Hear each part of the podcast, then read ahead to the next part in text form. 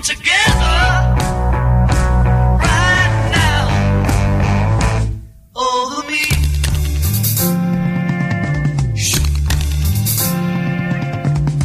Sono le 19 su sambaradio.it, martedì sera e torniamo a una tradizione che per tutto l'anno scorso il martedì sera ci aveva accompagnati molto positivamente.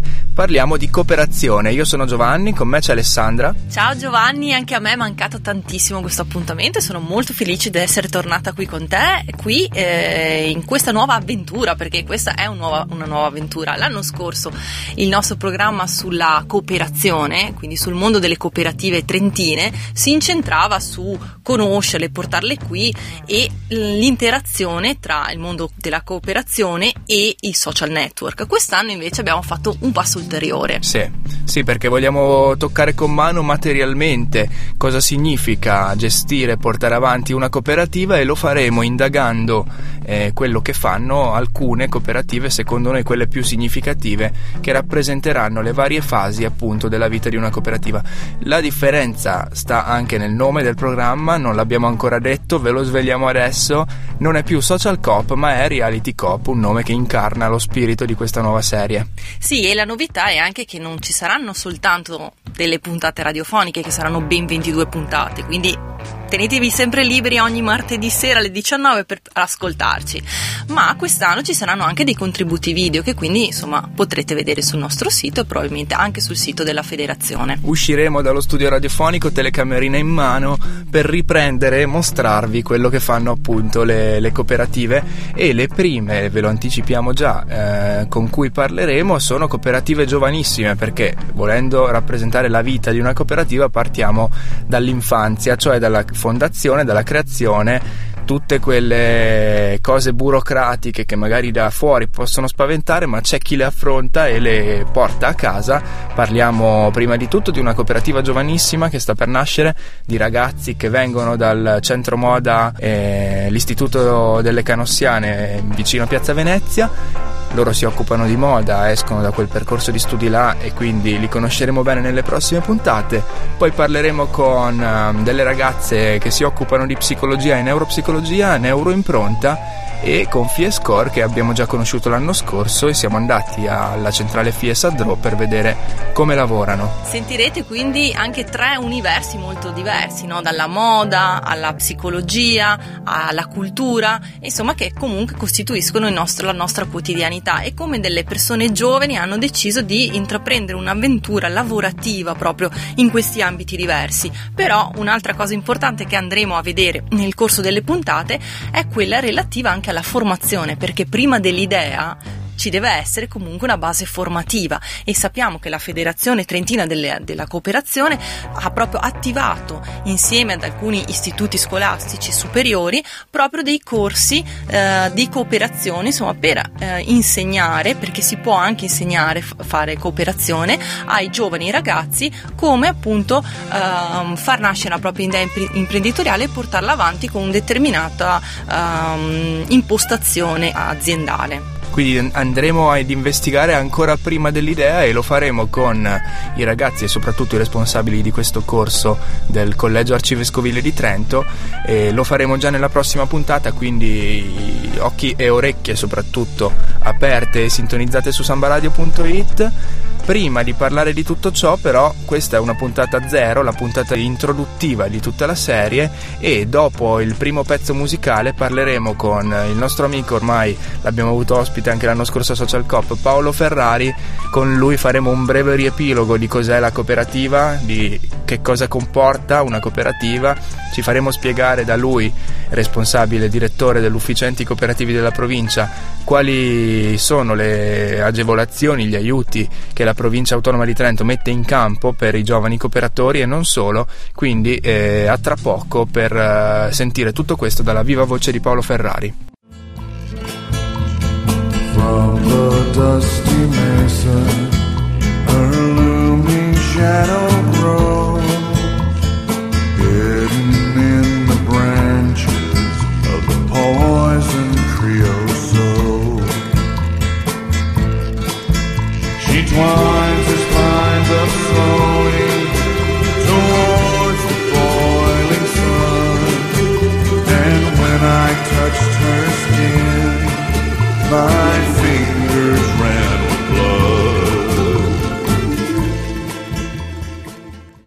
Ci risiamo Reality Cop su Samba Radio con noi, come ve l'avevamo annunciato prima del pezzo musicale, è tornato in studio il dottor Paolo Ferrari, direttore dell'ufficio anticooperativi della provincia autonoma di Trento. Buongiorno. Ciao Paolo, un gradito ritorno per noi che ti avevamo avuto ospite anche la scorsa stagione. E ritorno ben volentieri. Con te oggi Paolo andremo un po' a parlare eh, di che cosa fa anche la provincia appunto per eh, la nascita di nuove cooperative. Quest'anno noi ci concentreremo proprio soprattutto proprio sulla nascita di nuove cooperative, cooperative che nasc- nascono grazie all'intervento giovanile. E con te volevamo un po' andare a spulciare un po' di argomenti perché sono vasti, ce ne sono tanti di cooperazione, insomma si può parlare all'infinito, però oggi magari andiamo un po' ad iniziare con qualche domanda. Prima però un'introduzione perché noi non abbiamo l'autorevolezza per farlo, facciamo raccontare appunto al dottor Paolo Ferrari quando, dove, perché nasce il movimento cooperativo, cosa ha di speciale una cooperativa rispetto alle altre società,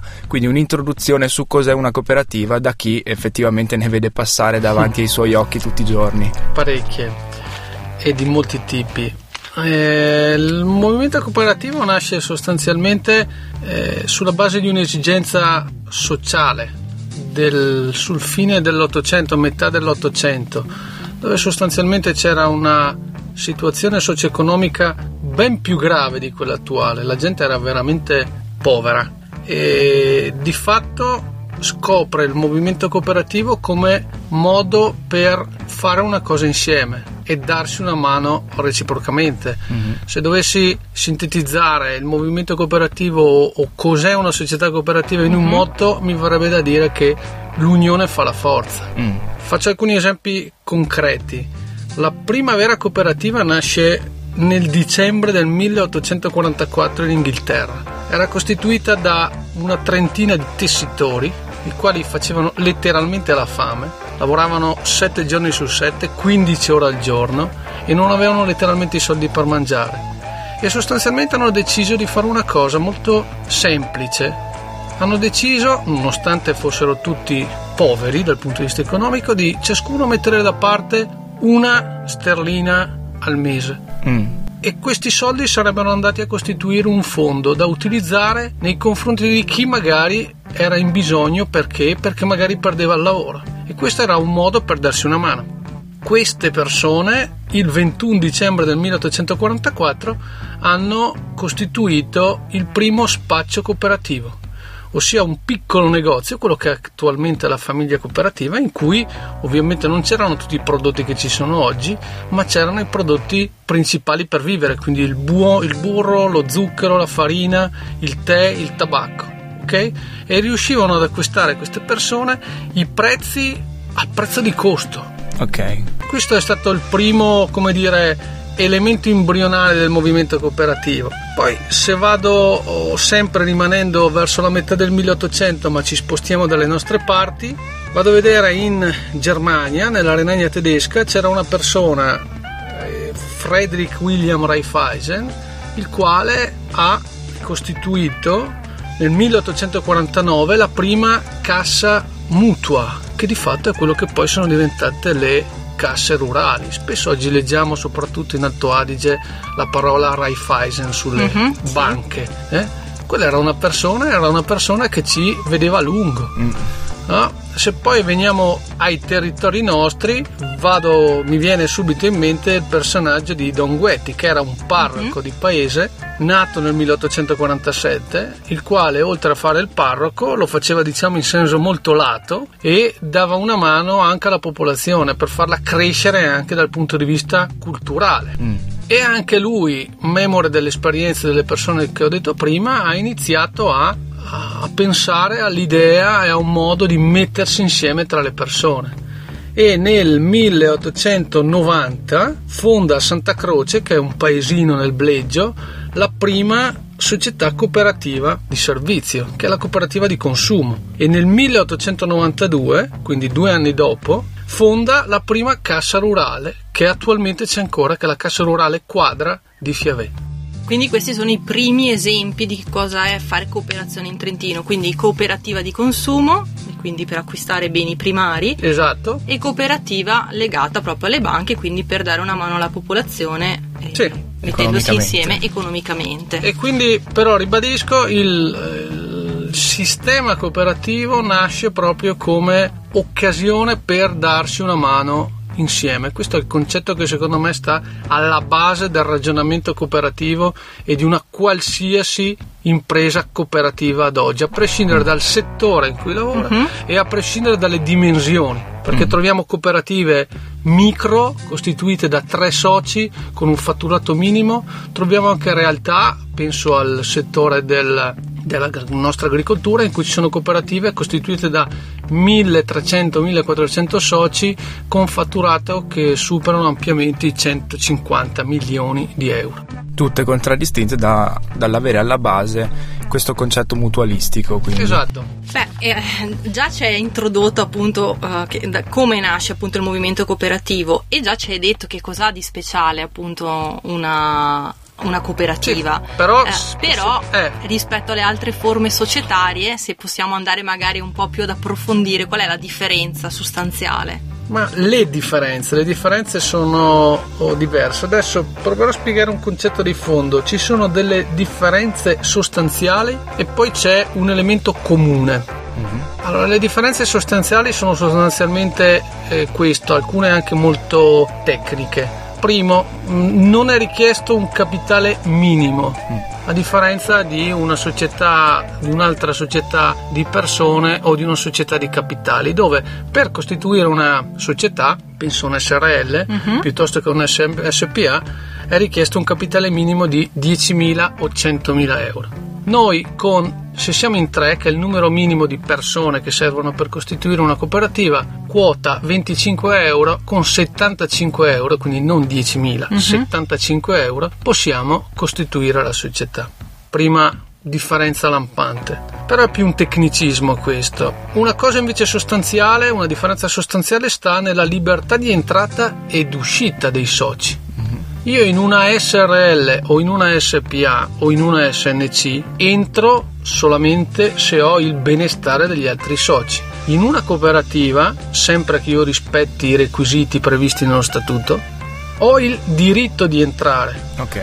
Nel momento in cui il consiglio di amministrazione, che è tenuto ad accogliere la mia missione, dovesse rifiutarla, la- il, il respingimento deve essere motivato e io ho la possibilità di adire alla via giudiziaria, cosa che non ho possibilità di fare ha- nelle altre forme societarie. Quindi diciamo che c'è la libertà di entrata ed uscita. Un altro oh, elemento che distingue sicuramente una società cooperativa da altre forme societarie è quello che viene chiamato il voto capitario, che significa che a prescindere dal capitale che io ho sottoscritto, la mia manina vale un voto, alla stregua di quello che conferisce il doppio, il triplo o dieci volte tanto. Penso a una cooperativa agricola, ad esempio. Quindi al di là di alcune situazioni molto particolari, ma che forse non è il caso qui di dettagliare, un voto, una persona, un socio, un voto. Cosa che invece pensiamo alla società per azioni o un'altra società di capitali, un SRL, il mio voto pesa in base al capitale che ho conferito. Chiaro. Se io ho conferito il 50% del capitale, la mia mano vale il 50% della decisione. Per forza. Queste sostanzialmente sono le differenze fondamentali che secondo me rappresentano quello che è il principio di democrazia di una società, ossia tutti i soci sono uguali tra loro. Una cosa invece, e mi preme ribadirlo, che deve essere uguale, a volte questo, questo principio non viene molto percepito, è l'aspetto lucrativo. Allora io dico sempre una cosa, mentre in una società di persone o in una società di capitali l'utile è la finalità che questo gruppo di persone persegue, che non necessariamente significa qualcosa di male, perché se poi una persona paga le tasse è la persona più onesta di questo mondo. Al più può starci l'invidia, ma questo è un altro paio di maniche. Infatti.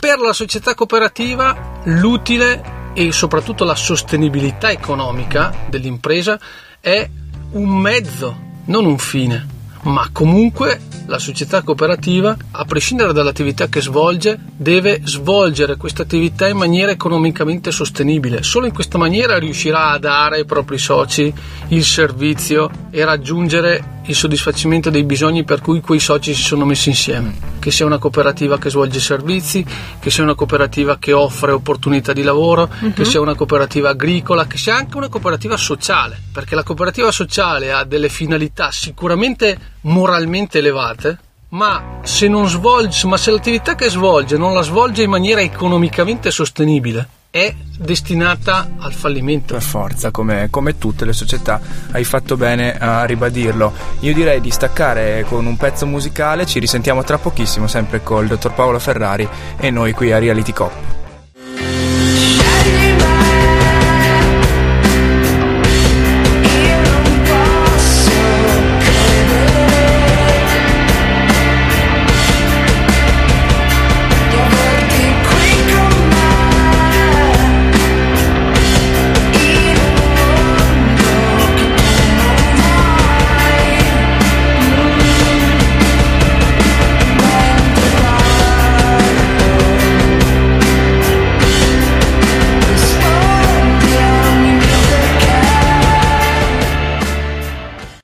Nuovo in onda su Reality Cop uh, su Samba Radio con il dottor Paolo Ferrari, direttore dell'ufficio enti cooperativi, servizio commercio e cooperazione della provincia autonoma di Trento. Oggi siamo qui per parlare eh, di cooperative e, e, lo facciamo appunto con un esperto, come abbiamo già detto. Abbiamo già parlato uh, con Paolo di eh, che cosa, di come è nata il, il movimento cooperativo e abbiamo scoperto che insomma la storia va veramente nel passato, nell'Ottocento addirittura insomma in altri stati europei, fino ad arrivare appunto qui in Trentino. Torniamo al presente, magari adesso diamo un'occhiata anche al futuro. Infatti, no? visto che insomma attraverso la cooperazione si può anche costruire il nostro futuro lavorativo e volevamo chiederti Paolo, uh, chi può costituire una società cooperativa? Eh, allora, in generale il riferimento anzitutto è dato dal codice civile questo documento prevede un numero minimo di soci per costituire la cooperativa, mm-hmm. che è 9. Ora, 9 possono essere, devono essere i soci, numero minimo, e possono essere queste sia persone fisiche sia persone giuridiche, quindi a sua volta altre società. Ok. Mm, okay. Il codice prevede tuttavia delle deroghe e dice nella sostanza tu puoi costituire una società cooperativa con un numero inferiore a 9 soci ad alcune condizioni. E le condizioni sono sostanzialmente tre. Allora, che il numero di soci comunque sia almeno pari a 3. Mm-hmm. Quindi ti dice sì, puoi farlo sotto i 9, ma non, ma sotto, non i 3, quindi dovete essere almeno in 3. Qualora tu scenda sotto il numero di 9, queste tre persone, o 4 o 5, devono essere tutte persone fisiche mm-hmm. e quindi non possono okay. essere presenti nella società. Terza condizione è che qualora tu costituisca una società cooperativa con un numero inferiore a 9 soci, debba adottare obbligatoriamente a riferimento la forma amministrativa della società a responsabilità limitata. Ok, quindi per l'approfondimento poi vi rimandiamo sia al podcast del, dell'anno scorso, sempre con Paolo Ferrari qua ospite di Social Coop, ma anche poi informatevi perché ora il tempo stringe e dobbiamo andare. Dimmi, dimmi, ecco, un'ultima nota, eh, bisogna anche dire che poi ci sono delle fattispecie per tipo di cooperativa. Se parliamo di casse rurali, i soci devono essere almeno 200 se parliamo di cooperative di consumo i soci devono essere almeno 50, cooperative edilizie almeno 13 a livello nazionale uh-huh. e 3 a livello provinciale e 15 invece devono essere i lavoratori per le cooperative di produzione lavoro.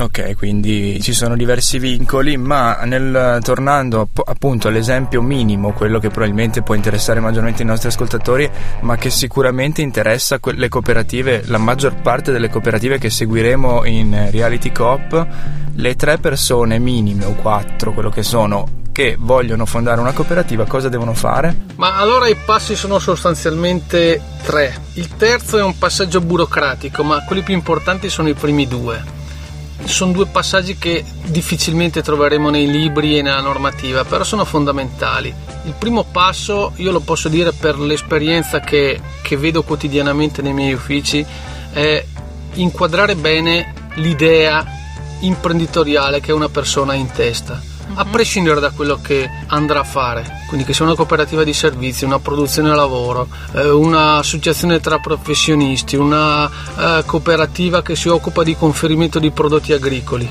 Avere ben chiaro l'attività che si andrà a svolgere e non è una cosa facile questa. Cosa ancora più difficile è tentare di valutarne la sostenibilità economica, cosa di cui avevo parlato prima. Spesso io vedo tante persone che vengono da noi a chiedere un consiglio, a confrontarsi sull'idea che hanno in testa, che sono portate dall'entusiasmo, che sono portate dalla passione per un determinato mestiere, ma che non hanno minimamente fatto i conti con quello che potrebbe essere il mercato di riferimento. Certo. Non sta a me come funzionario pubblico né ho la capacità di farlo, quindi di sostituirmi a loro, ma io dico sempre a queste persone, a volte bloccando un po' l'animo buono che hanno, ma avete fatto i conti? Avete provato a fare, magari di te in sé dici, ma guarda che bella cosa interessante. Però- Però tu dici, ma nella tal valle, dove vuoi operare? Nella tal valle, ma c'è un mercato di riferimento? No, o ce n'è poco. E allora cosa vuoi andare a fare? Ribadisco, la sostenibilità economica è una condizione che vale per qualsiasi tipo di impresa, sia essa una cooperativa, un SRL, un SNC, una società semplice o la più grande società per azioni del mondo. Una volta fatti questi due passi e quindi inquadrare bene le idee e le attività che si hanno in testa e valutarne la sostenibilità, inizia diciamo l'iter abbastanza eh, burocratico. Quindi come una qualsiasi altra società, anche la società cooperativa eh, si costituisce con l'atto pubblico, quindi di fronte ad un notaio. no? Le tre persone che si, hanno deciso di mettersi insieme prendono l'appuntamento e si trovano di fronte al notaio. E il notaio ti dà una mano a scrivere tutto Il l'atto? notaio deve redigere quello che è Ok. l'atto costitutivo Mhm. e lo statuto della società. L'atto costitutivo è il contratto sociale, mm? è quella, paragonandola al nostro Stato italiano, che è mm, la Costituzione. Mhm. Allora, qui nell'atto costitutivo sono indicate tutta una serie, obbligatoriamente una serie di elementi informativi, quindi la denominazione sociale, dove ha sede, l'oggetto sociale, i requisiti per essere ammessi ai soci, i casi di esclusione dei soci, le condizioni per recedere per escludere un socio, tutta una serie di informazioni. E poi c'è lo statuto. Lo statuto è alla pari della Costituzione dove sono scritte, è il documento dove stanno scritte le regole base di funzionamento di quella società. Una volta fatto il passaggio dal notaio è necessario iscrivere la cooperativa nel registro imprese della Camera di Commercio. A quel punto solo nel momento della costituzione presso la Camera di Commercio, registro imprese, la cooperativa è riconosciuta a personalità giuridica e quindi può compiere degli atti, firmare un contratto, fare una vendita, fare un acquisto di qualcosa. Prima di quel momento no.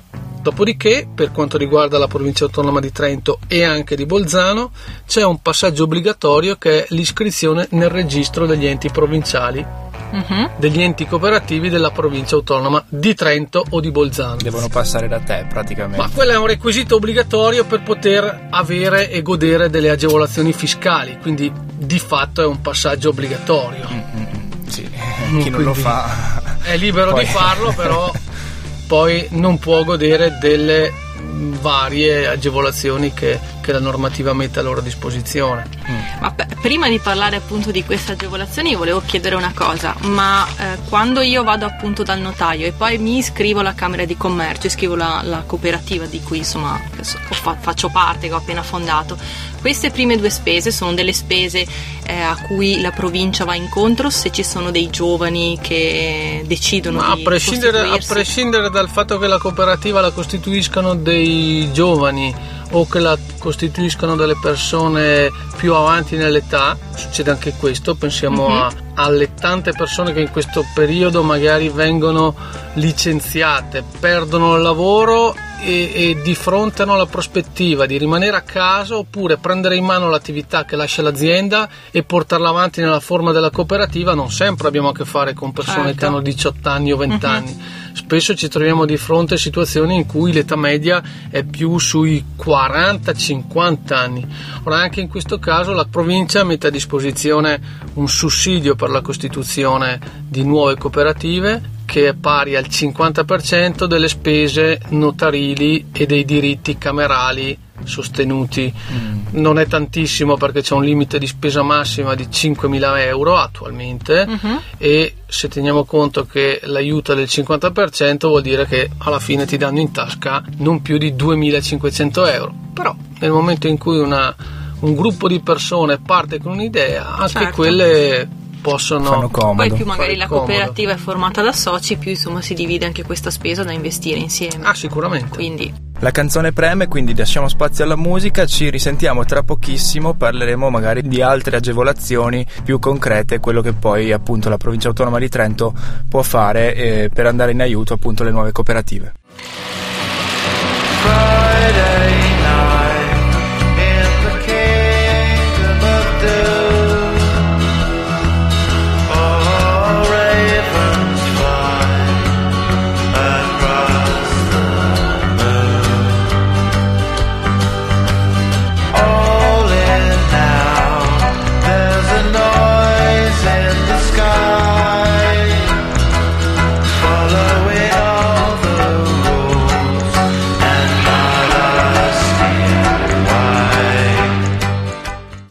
Reality Cop, siamo in chiusura, abbiamo giusto il tempo dei saluti, dei ringraziamenti di nuovo al dottor Paolo Ferrari per essere stato qui con noi, sempre molto esaustivo e molto chiaro nelle sue eh, spiegazioni, nelle sue risposte, Eh, ma prima di salutarci ti voglio chiedere eh, innanzitutto i contatti per chiunque volesse rivolgersi al, al vostro ufficio.